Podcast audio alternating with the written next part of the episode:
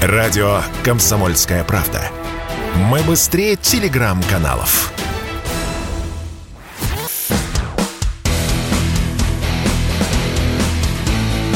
Программа с непримиримой позицией.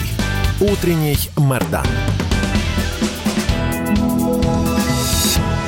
И снова здравствуйте, и снова в эфире радио «Комсомольская правда». Я Сергей Мордан. Трансляция на YouTube-канале «Мордан 2.0», на телеграм-канале «Мордан». Сейчас будет интеллектуальный разговор о самом важном, о геополитике. К нам присоединяется Дмитрий Евстафьев, политолог, кандидат политических наук. Дмитрий Геннадьевич, здрасте. Здрасте. Спасибо, Здрасте. спасибо, что проснулись, что оторвались от майских праздников, от утреннего шашлыка. Не, ну, у меня, что называется, праздников почти нет, писанина накопилась. Ну и вы мне, конечно, льстите. Спать до 9 часов ут, э, утра я уже давно не могу, я уже давно ранняя пташка. А ну и слава богу, и хорошо. А, вот у меня есть некоторые представления об актуальных вопросах, которые хотелось бы с вами обсудить. Если вы со мной не согласны и у вас другое представление, просто можете смело меня оборвать, сказать, что, дорогой Сергей Александрович, вы какую-то ерунду говорите. Вот важное. А Молдавия, это, это будущая точка напряжения, с вашей, вот, по вашему мнению, или нет? Ну, во-первых, Сергей Александрович, я вас потом где-нибудь найду время, две минуты покритикую за одну тему. Но что касается этого вопроса вашего, который вы сейчас задали, Молдавия – это прошлая точка напряжения, которую хотят сделать будущей. Вопрос в том, что дважды в одну и ту же воду не входят, и, во всяком случае, в одном и том же составе.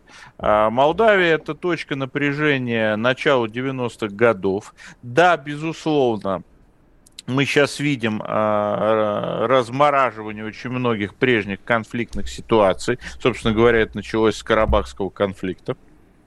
Но при всем этом ситуация вокруг Молдовы такова, что э, размораживание этой точки напряжен, э, напряженности может э, быть чревато и достаточно быстро абсолютно принципиальным изменением э, конфигурации границ в этом регионе. Поэтому давайте прямо скажем, э, что заинтересованы в этом две страны. Первая страна – это Румыния, которой давно уже надоела какая-то, понимаете, Молдавия. Это про что? В Бухаресте не понимают, как может существовать независимое государство Молдавия с э, президентом, гражданкой Румынии, Мгм. да, да еще в такое время. Ну, это нонсенс, правда, да? Но и с точки, опять же, с точки зрения идеологии Великой Румынии. И второе, кто в этом заинтересован, это, конечно, киевский режим, потому что, конечно, из э, череды военных неудач только Арестовичем не выйти. Поэтому нужно каким-то образом э, демонстрировать географическую эскалацию, что они пытаются делать. У нас э, в Белгородской, Курской и Брянской областях, ну так, с, э, ну я так аккуратно скажу, с очень переменным успехом. А нужен вот такой ну, второй фронт вот такой, да, который они будут пытаться изобразить. Но э, вероятность того, что после этого мы будем иметь вообще новую государственную структуру государств вот в этой зоне, это на сильно больше 50%. И потом, опять же, мы же должны понимать, что это же не просто Днестр, это вообще-то Дунай, а это уже вообще-то Европа, и это э, перенос э, э, военной напряженности из Евразии в Европу. Причем не в такой, знаете, не в серую зону, да, а такую натуральную Европу. В этом смысле, конечно, это такой очень хороший тест на вменяемость европейских элит. У меня-то есть ответ на вопрос. Я считаю, что европейские элиты глубоко невменяемы. Так? Поэтому это может и прокатить. Извините меня за такой методологический термин. Но э, все-таки давайте, что называется, э, подождем результатов анализов, как говорят э, в медицинских кругах. Я, собственно, почему а, решил а, задать вам вопрос про Молдавию. То есть, ну вот представим себе следующий сценарий. Допустим, ну, до такой степени а, Киеву нужна военная победа, что они плюют на нейтралитет а, Молдавии, двигают свои, значит, армады. Ну, неважно, вот, что происходит, там, конфликт, столкновение, наши держатся, либо их сразу разбивают. Неважно сейчас абсолютно. Но ведь рушится сразу весь этот концепт а, Украина – европейское государство. Украина – это европейский фронтир, который противостоит ордам Мордора. И вообще вообще Украина вот попирает э, все международные законы так же, как и Путин их попирает. Разваливается красивая картина. Ну, э, во-первых, давайте честно скажем, что э, Украина это действительно фронтир, это действительно фронтир Европы против э, Евразии. Но а что такое Европа?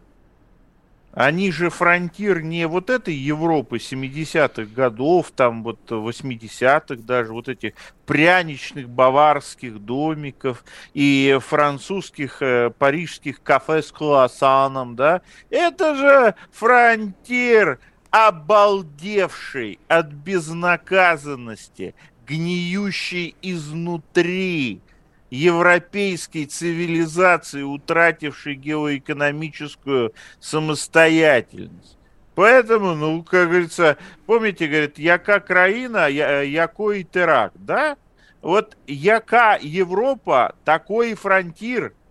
Фронтир в виде нацистского киевского режима вполне соответствует, уж извините за прямоту, той Европе, в которой он работает фронтиром. Именно поэтому с такой легкостью туда поставляется оружие. Вот Европа 80-х, да я скажу даже начало 90-х годов им бы в голову поставлять танки, даже устаревшие.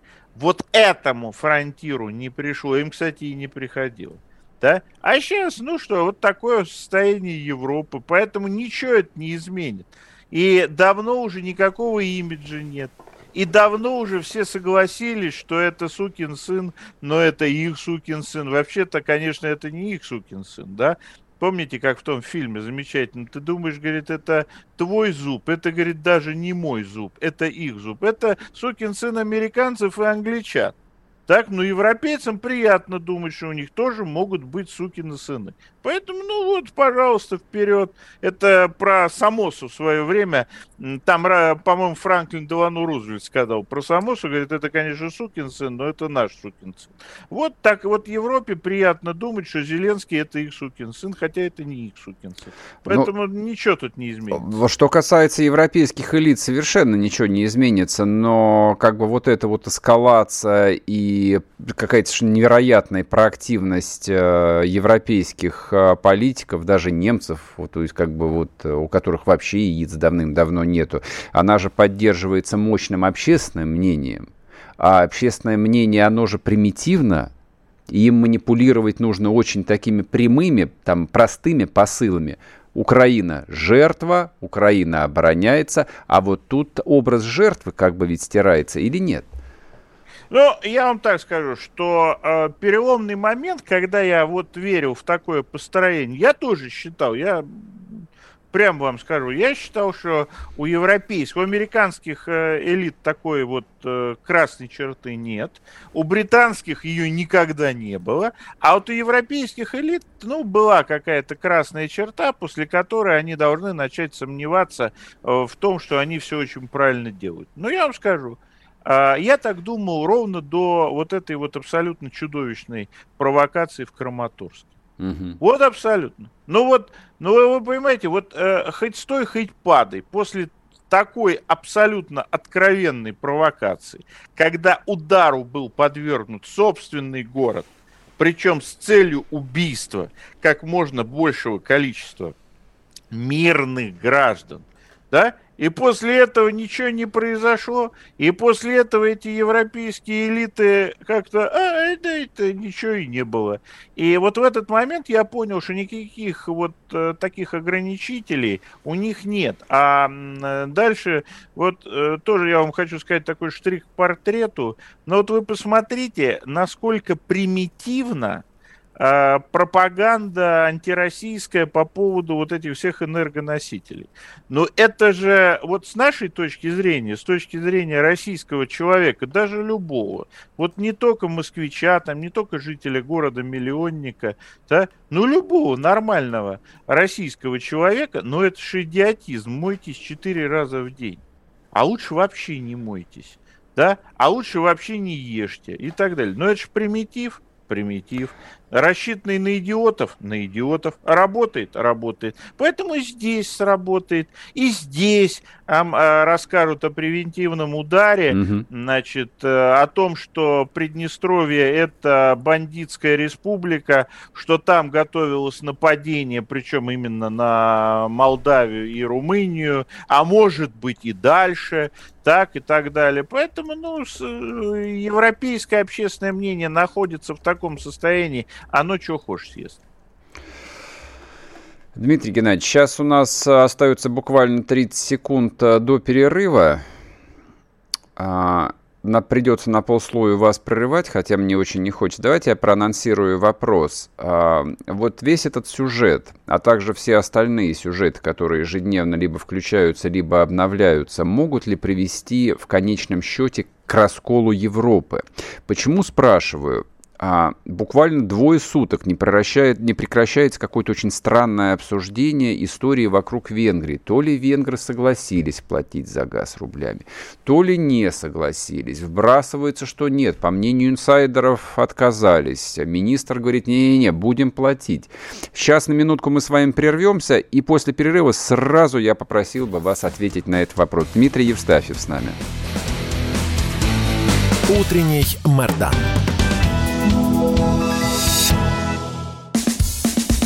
Чтобы получать еще больше информации и эксклюзивных материалов, присоединяйтесь к радио «Комсомольская правда» в соцсетях.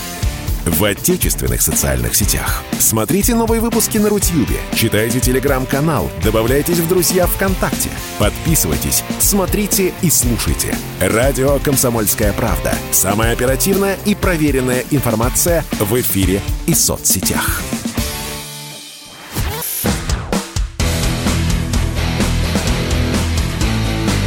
Программа с непримиримой позицией. Утренний Мордан. И снова здравствуйте, и снова Сергей Мордан на радио «Комсомольская правда», Дмитрий Евстафьев. Дмитрий Геннадьевич, вам слово. Значит, э, вопрос был про то, кто там, э, значит, собирается платить за газ, кто не собирается. Идет, конечно, огромное, огромное количество манипуляций. А, я думаю, ну это моя позиция, что европейцев, э, в том числе венгров, а, заставят, и в том числе немцев, некоторые компании заставят э, от оплаты э, за газ в рублях отказаться. Почему? Угу, угу. Ничего, вот здесь очень важный момент. В действительности ничего страшного – для, для вот, э, ну, что называется, с точки зрения финансово-операционной, уплата оплата э, за газ в рублях для европейцев не несет. Да, это те же самые, грубо говоря, конвертации евро. Они, они, в общем, могут примерно так же эти евро потом нам заблокировать. Но психологически это очень важный момент Евросоюз, а, он последние годы нам всячески показывал и доказывал, что он пытается говорить с нами одним голосом. Да? Здесь выясняется, что, оказывается, голосов может быть много. А самое страшное, что голоса могут быть не только э, да, Еврокомиссии, которую там непонятно откуда взялась, непонятно какая у нее ответственность и так далее, или национальных правительств. А тут, понимаете, еще и какие-то корпоративные структуры. Но это вот такая германская, что угу. германская модель, что мы вроде как поддерживаем отказ от уплаты, но у нас есть вот бизнес, который там вот хочет хочет получать газ. А в этом смысле вот этот вот шаг да, это даже не шаг, это полшага назад от прежней позиции, с учетом того, что экономический Евросоюз, в общем, я не побоюсь этого слова, трещит по швам, там реально перспектива третьего подряд года экономического спада, а это уже долгосрочная депрессия. Два года были пандемических, потом, значит, вот э, начало изображать что-то в 2021 году, и то не получилось. И тут, значит, вот 22 год, это будет экономический спад. Замечательно сказал один из немецких промышленников, е, энергетику-то мы спасем, а вот химической промышленности у нас больше не будет. Да, у вас ее больше не будет. Поэтому вот этот полшага назад для европейской, для общеевропейских структур абсолютно смертельны. Поэтому чем они занимаются? Не надо думать, что там какой-то глубокий раскол. Они выигрывают время. Им нужен май и желательно еще июнь, чтобы закачивать газ у нас по имеющейся схеме прям как в последний день, угу. чтобы максимально закачать за эти полтора месяца, да, и более-менее протянуть там, ну, что называется, до середины отопительного сезона 22-23 а, года, хотя бы до января 23 года, а там, значит, подгонят какие-то альтернативные варианты, американский сланцевый газ и так далее. Поэтому позиция европейцев цинична, позиция европейцев абсолютно русофобская, да, они играют с нами на полную победу. Они не играют с нами на ничью. Европа играет с нами на наш полный разгром экономический. И все вот эти вот там, ах, у нас там внутри раскол, да нет там никакого раскола. Это все наши фантазии. Там есть желание придумать форму, при которой они выживают, не теряют лицо, потому что сейчас терять лицо, и особенно Еврокомиссии, которая Европу вот в этот тупик и завела, это означает глубокое переформатирование. Не допустить появления вот таких вот еще хотя бы одной Венгрии, потому что одну Венгрию-то ну и ладно. Так, переживут они одну Венгрию. А вот вторую Венгрию уже могут не пережить. Да? Вот, но при этом они выигрывают время для себя, и они выигрывают время для организации а, недовольства внутри России. Именно поэтому накачка оружием, там, по-моему, со складов уже выметается все, что mm-hmm. там есть с военных, да, поэтому финансирование российской радикальной оппозиции очень разного толка, поэтому продолжение гибридной войны на Южном Кавказе, Поэтому обострение ситуации в Северном Причерноморье и Молдовы и так далее. Позиция Европы запредельно цинична. Европа это вообще, э, вот если Америка это хищник, Европа это падальщик. Да? Европа сама ничего не может. Но если бежать за э, Шерханом, то можно урвать определенный кусок. Америка выдаивает до последнего евроцента, это я как до последнего рейхсфенинга, да, из Европы инвестиционные ресурсы, а Европа надеется, что им дадут откормиться у нас. Они надеются, что Америка даст им пограбить Россию после того, как России будет нанесено тотальное политическое поражение. Вот и в, таком, в таком случае у меня вопрос, а где же проактивная политика Российской Федерации? То есть если э, «Газпром» видит, что уважаемые партнеры продолжают закачивать э, как не в себя газ в хранилище, почему бы вентиль слегка не прикрутить? И сразу еще один вопрос я вам задам. А, значит, Алжир э, уведомил испанцев, два дня назад, что ежели они попробуют реверсом продавать там куда-то алжирский газ, то они расторгнут контракт, поскольку данное обстоятельство является нарушением его условий. А хохлы получают реверсом газ из Словакии 8 лет, и, в общем, никто на улице Наметкина в Москве не почесался. Я вам так скажу. Если что и погубит Россиюшку, то это избыточная интеллигентность нашей бизнес-элиты, основанная на желании вернуться в прежнюю нормальность с вот э, обновлением яхт каждый, mm-hmm. каждый год и так далее. Понимаете, а, и в э, наших поставщиках газа, и в поставщиках нефти. Но у них же очень сильно жила вот надежда на то, что сейчас все рассосется. И давайте не обострять. Давайте ничего не делать. Да? Давайте не будем э, на, обижать наших партнеров. Их же заставили. Их заставили. же заставили. Да, заставили. Их же американцы. Заставили. Вот у нас, да, вот у нас ища Диада, это американцы. Так? Это единственные люди, с которыми в этом мире стоит договариваться. Мы их демонизируем. Угу. Да? А при этом у нас вот это европейское шоколье, да, которое делает, что хочет, которое наглеет, которое нашпиговала бывшую Украинскую ССР наемниками, да не только наемниками, советниками, да, они хорошие. Да, и вообще, ну вот вообще, честно говоря, мы теряем геоэкономическую инициативу. Она у нас была в марте. В марте Россия владела геоэкономической инициативой. К началу мая мы геоэкономическую инициативу утратили в пух и прах. Мы играем даже не вторым, Сергей Александрович. Мы играем четвертым номером. Так? Мы играем четвертым номером. А э, если вы играете четвертым номером, то это не вы играете, это вас играют. Вы имеете в виду вот эту вот э, длинную, печальную и стыдную историю, то мы переводим на рубли, то мы не переводим на рубли, то мы не знаем, когда мы переводим на рубли. То мы, э, то мы замораживаем активы иностранных компаний, ушедших с российского рынка, рынка то не замораживаем, э, то мы э, закрываем, мы создаем, э, как правильно, кстати говорил Николай Платонович Патрушев, двухконтурную систему, mm-hmm. то давайте подумаем о финансовой открытости, что мы не будем отгораживаться от мира. Ой, ничего себе! То есть, грубо говоря, мы, э, у нас уже 300 ярдов это конфисковали. Давайте это создадим условия, чтобы из нас еще 300 ярдов высосали, так сказать, во благо э, европейской интеграции. Вообще, конечно, к э, вот этой, к нашей экономической политике все больше и больше вопросов возникает.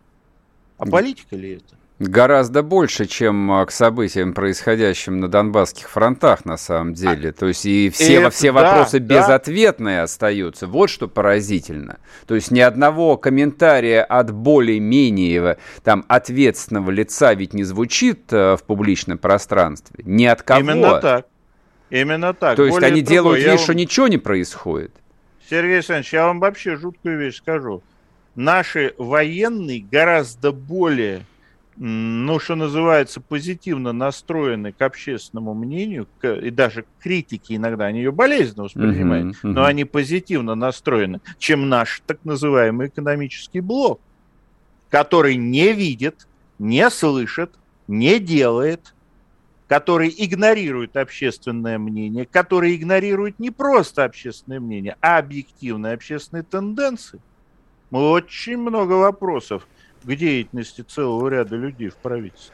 Доиграются, я так вам скажу. Спасибо большое. Дмитрий Евстафьев был с нами политолог, кандидат политических наук. Друзья... А я вас забыл покритиковать, но в следующий раз. А мы с вами потом свяжемся и приватно по самокритикуемся по телефону, с вашего позволения. Друзья мои, 30 минут э, до новостей остается. А, да, вот а, в этом смысле мы с Дмитрием Геннадьевичем абсолютно единомышленники. Я тоже не нахожу ни единого объяснения тому, что происходит в области, так сказать, внешней экономической политики. Радио «Комсомольская правда». Никаких фейков, только правда.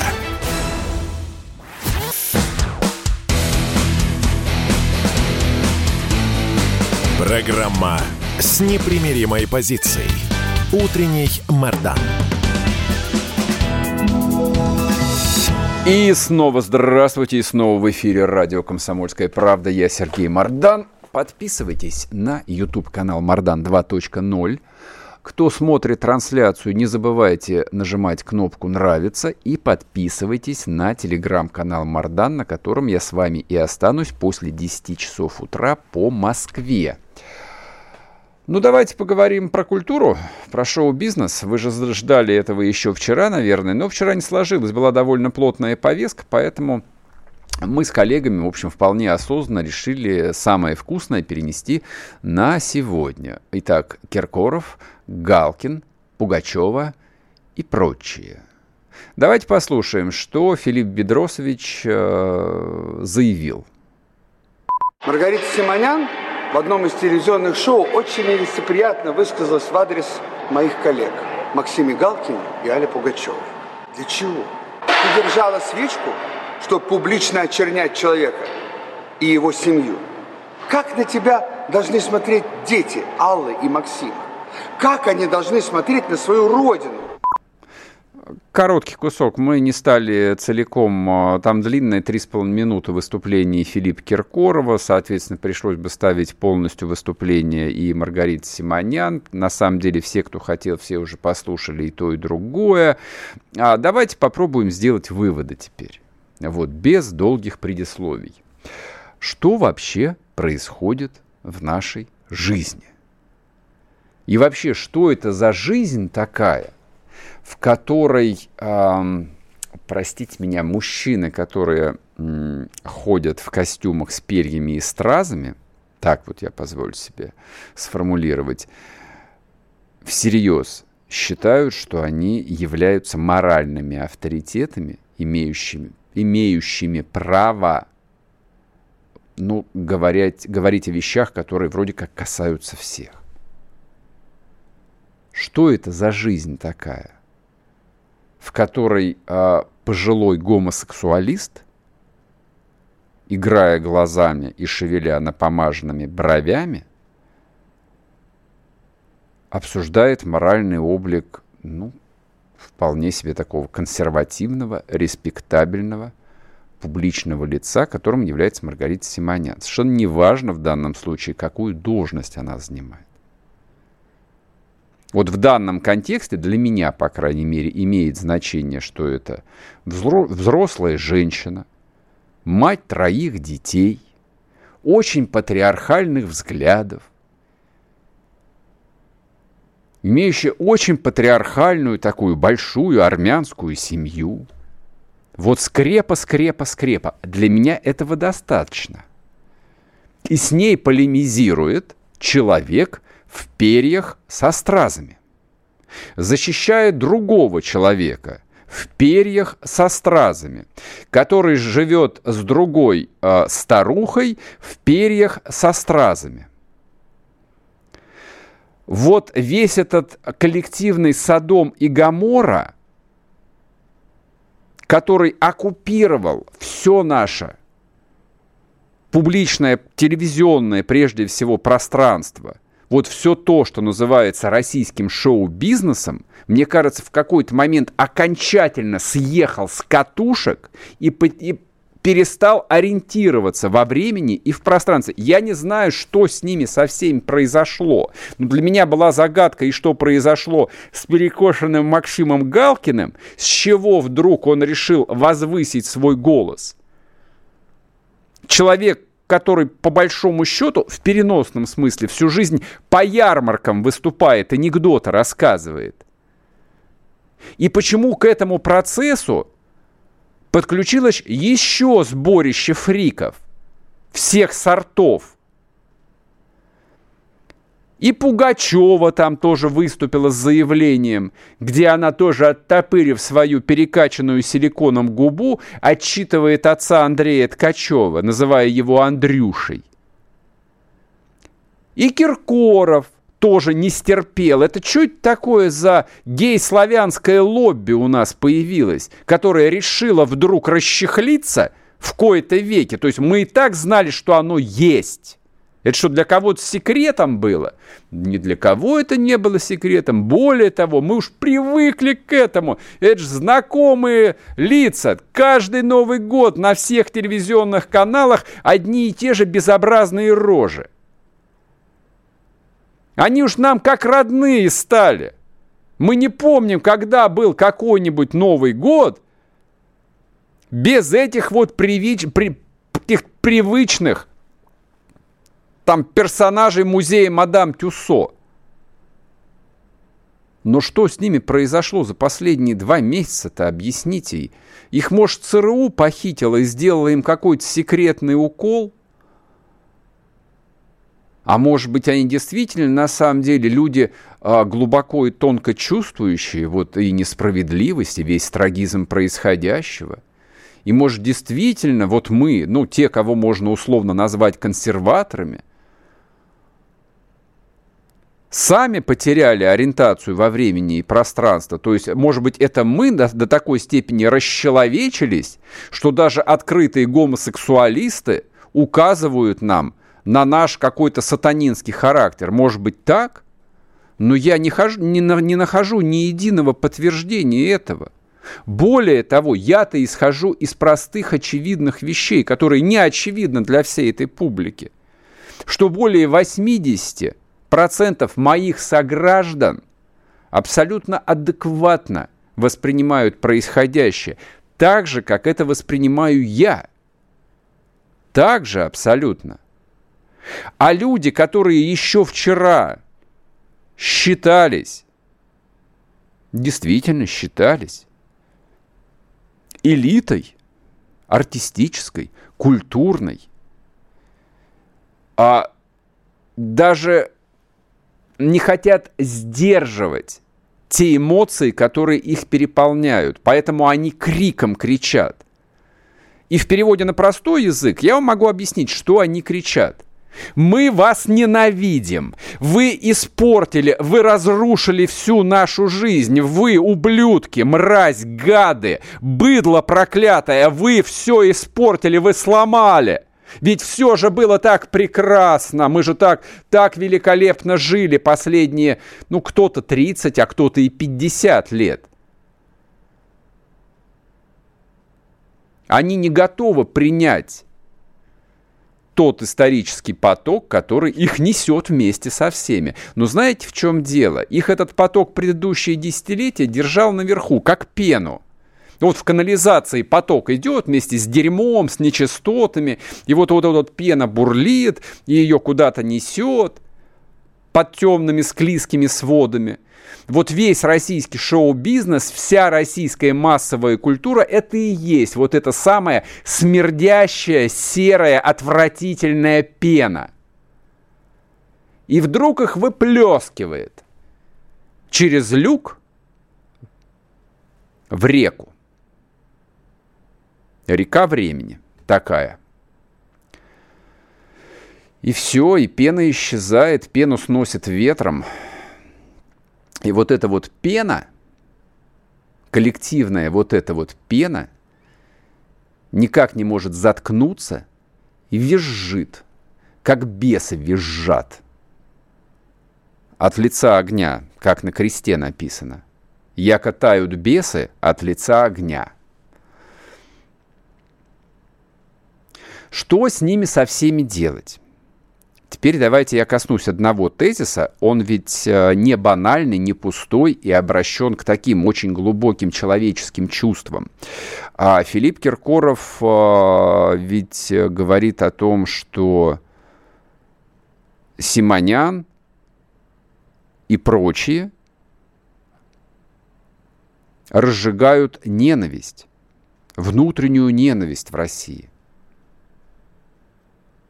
Как вы думаете, а, вот когда человек называет, наконец называет а, вещи своими именами, когда, наконец, хоть кто-то на российском телевидении лжецов назвал лжецами, извращенцев назвал извращенцами, мерзость назвал мерзостью, является ли это а, разжигание внутренних расприй?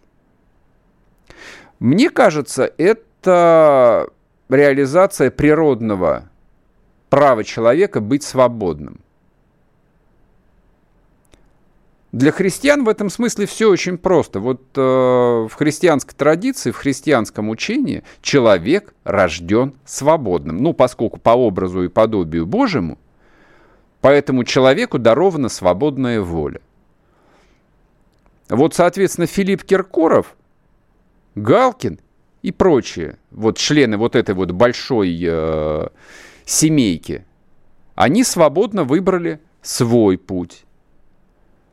Другие люди также свободно выбирают другой путь. Традиционный путь. А нам предлагается, в общем, им сопереживать. Нет, мы не будем им сопереживать. Мы рассчитываем на то, я рассчитываю на то, что этой пены после 24 февраля 2022 года просто скоро окончательно не будет. И мы забудем даже о том, что она когда-то была и плавала на самом верху. Вот так вот. Это коротко.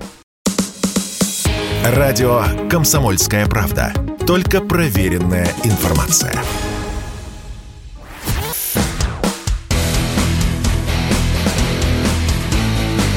Программа с непримиримой позицией. Утренний Мордан. И снова здравствуйте. Извините, пожалуйста, я до сих пор не долечился. И снова здравствуйте. И снова в эфире Сергей Мордан, радио «Комсомольская правда». Трансляция идет на Ютубе. Подписывайтесь, кто не подписался. Ютуб канал Мардан 2.0 и подписывайтесь на телеграм-канал Мардан. Так, ну и теперь еще э, одно скандальное заявление обязательно нам надо обсудить. Оно, в общем, э, поразило мое воображение, честно говоря. Вот я не нахожу ему никаких объяснений. Это вчерашнее интервью министра иностранных дел Лаврова, в котором он заявил, что в Гитлере была еврейская кровь. То есть, не, можно включить целиком, конечно, вот эту цитату, потому что, ну, ведь нам скажут, да вы вырвали из контекста и все такое прочее. Да нечего там особо вырывать. Как бы вот самая главная фраза, которая, ну, ошеломила абсолютно всех, и евреев в том числе, а израильтян как ошеломила, так э, не в сказке сказать, не вслух произнести. Вот именно вот этот вот кусок про то, что самые лютые антисемиты были из числа евреев, а и вообще-то в Гитлере тоже была еврейская кровь. Зачем? А, Лавров это сказал, честно говоря, вот я в некотором недоумении. Но да это ладно, бог с ним. Я думаю, что Мария Захарова как-нибудь это объяснит, а может быть и нет.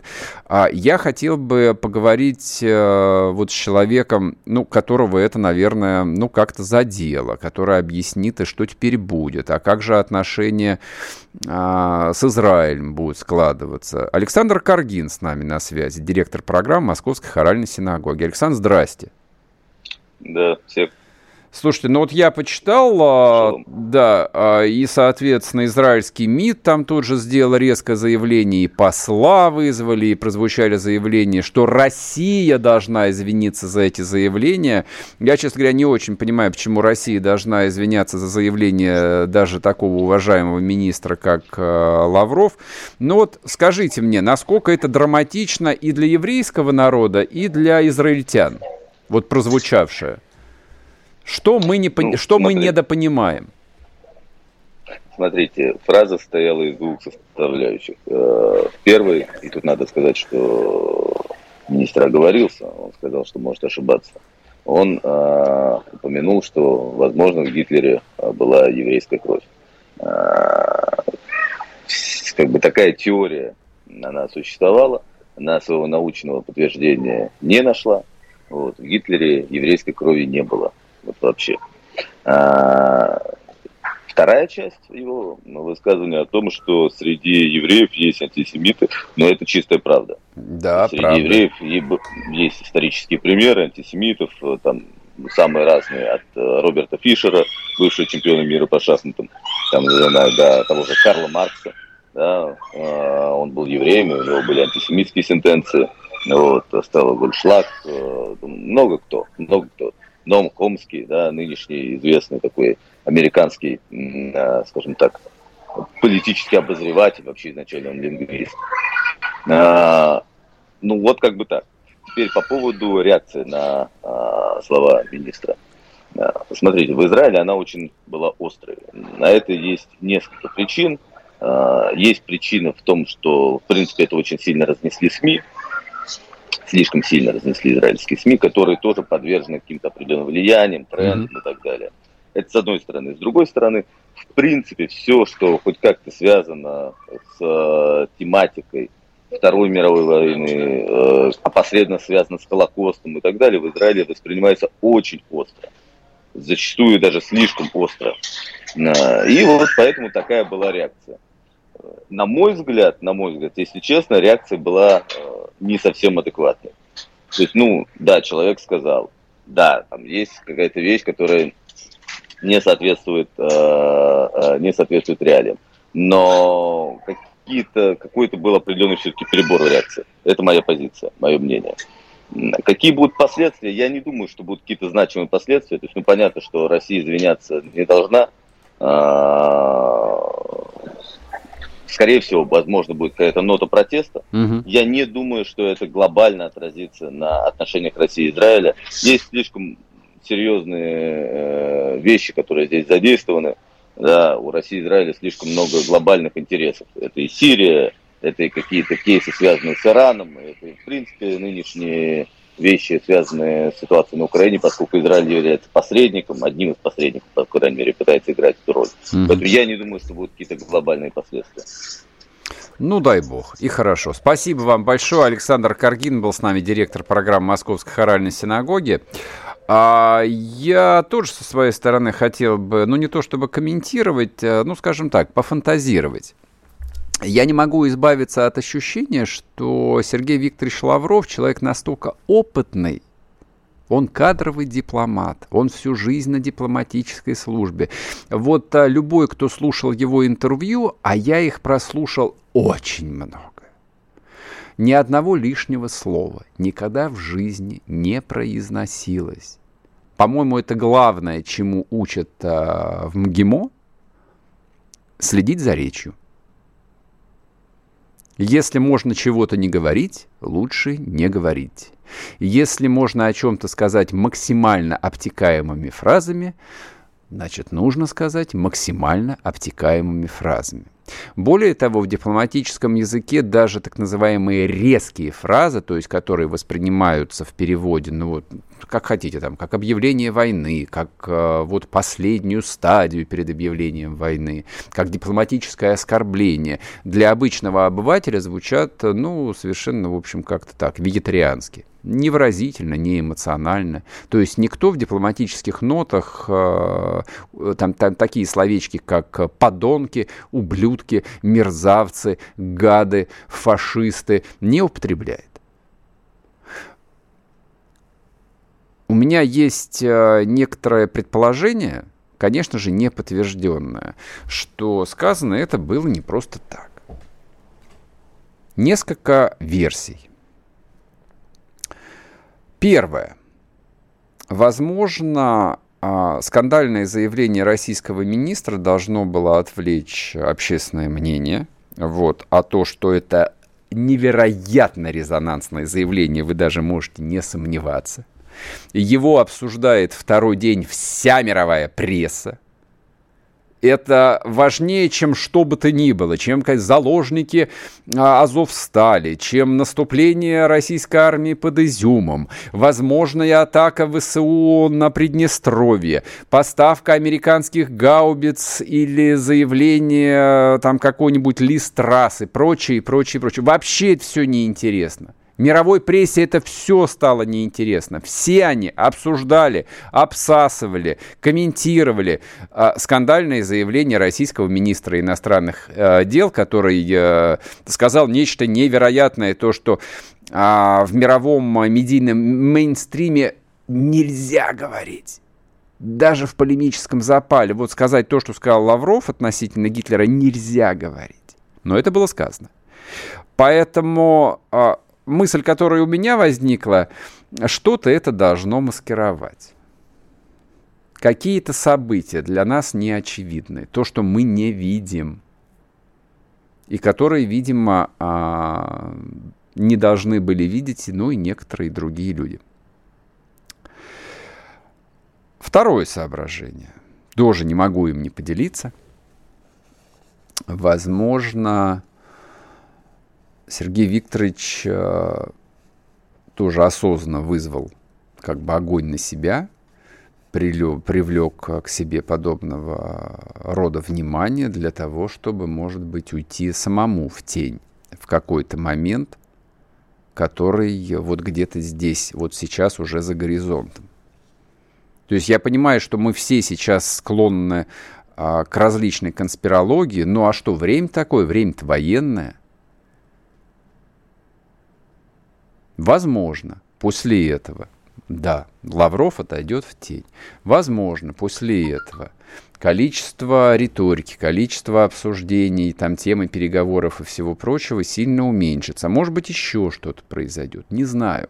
Но я все это к тому говорю, ну, во-первых, потому что была масса комментариев, масса вопросов. Э, сейчас во время эфира прокомментируйте, пожалуйста, вчерашний скандал с Лавровым. Ну, а, собственно, почему бы и не прокомментировать. А во-вторых, э, давайте не забывать о том, что министр иностранных дел России – это один, наверное, из э, десяти ключевых российских ну, не знаю, как сказать, политиков, чиновников, сановников лучше. Вот такой вот термин, сановников имперских каждое слово которых имеет значение, за каждым словом которых следит весь мир. Вот почему об этом имеет смысл говорить. И чтобы завершить, а, такая вот очень сдержанная реакция Израиля, несмотря на заявление их, их МИДа, она говорит о том, что Израиль э, хорошо понимает правила игры, понимает, что, в общем, э, то, что было сказано, было сказано для какого-то дела, может быть, их даже и проинформировали, намекнули им для какого дела. Поэтому все будет ровно. С Израилем будет мир, дружба и жвачка у нас. Я так думаю. На этом я с вами прощаюсь. Завтра эфир, как обычно, в 8 утра по Москве. Слушайте радио «Комсомольская правда» и читайте телеграм-канал «Мардан». Всем вам хорошего дня, будьте здоровы. Сегодня еще один день выходных, майские праздники. Отправляйтесь, пожалуйста, на шашлыки, у кого есть такая возможность. Всем пока.